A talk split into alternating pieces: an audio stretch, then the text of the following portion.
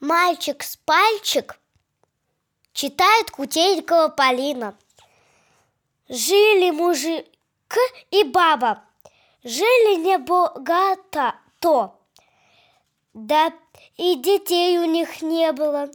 Каждый день они выходили в, в поле работать. И вот однажды на капустном поле женщина нашла мальчика ростом с пальчик и, про, и позвала скорее мужа.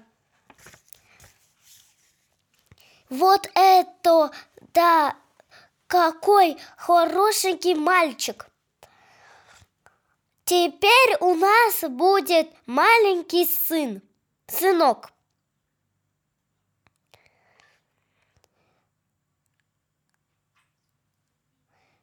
Обрадовался мужик.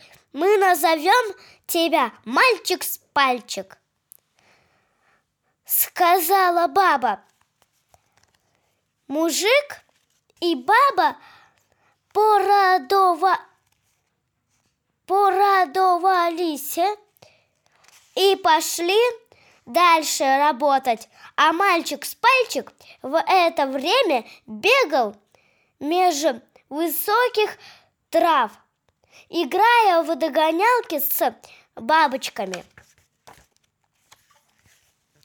День был очень жарким, и мальчик с пальчик решил присесть на кочан капусты от, от, от, охнуть, отдохнуть.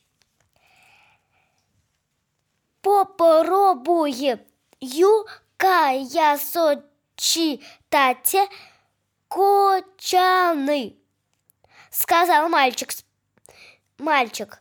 И, и принялся сосчитать. Мальчик так увлекся, что не заме... даже не заметил, как подошел большой бык. Хму, хрум, хрум, чав, чав, жевал. Бак, вкусные капустные листья. И вдруг слопал кочана вместе с мальчиком с пальчиком. А тут уж и вечер бли, б, близился, где же мальчик, маленький мальчик?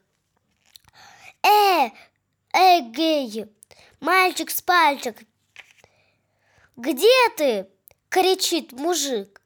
Отзовись, кричит баба. Куда же он мог подеваться? Думал мужик. Не, не иначе, как наш бык его съел. Мужик решил по подойти к быку поближе и вдруг услышал тоненький голосок. Тоненький голосок. Выпусти меня отсюда. Это кричал мальчик с пальчик. Прямо из живота быка мужик с бабой подошли к быку, погладили его по животу так, что ему даже щекотно стало, и бык выплюнул мальчика наружу. С тех пор, с тех пор мужик, баба и мальчик с пальчик живут вместе, дружно и, дружно и весело.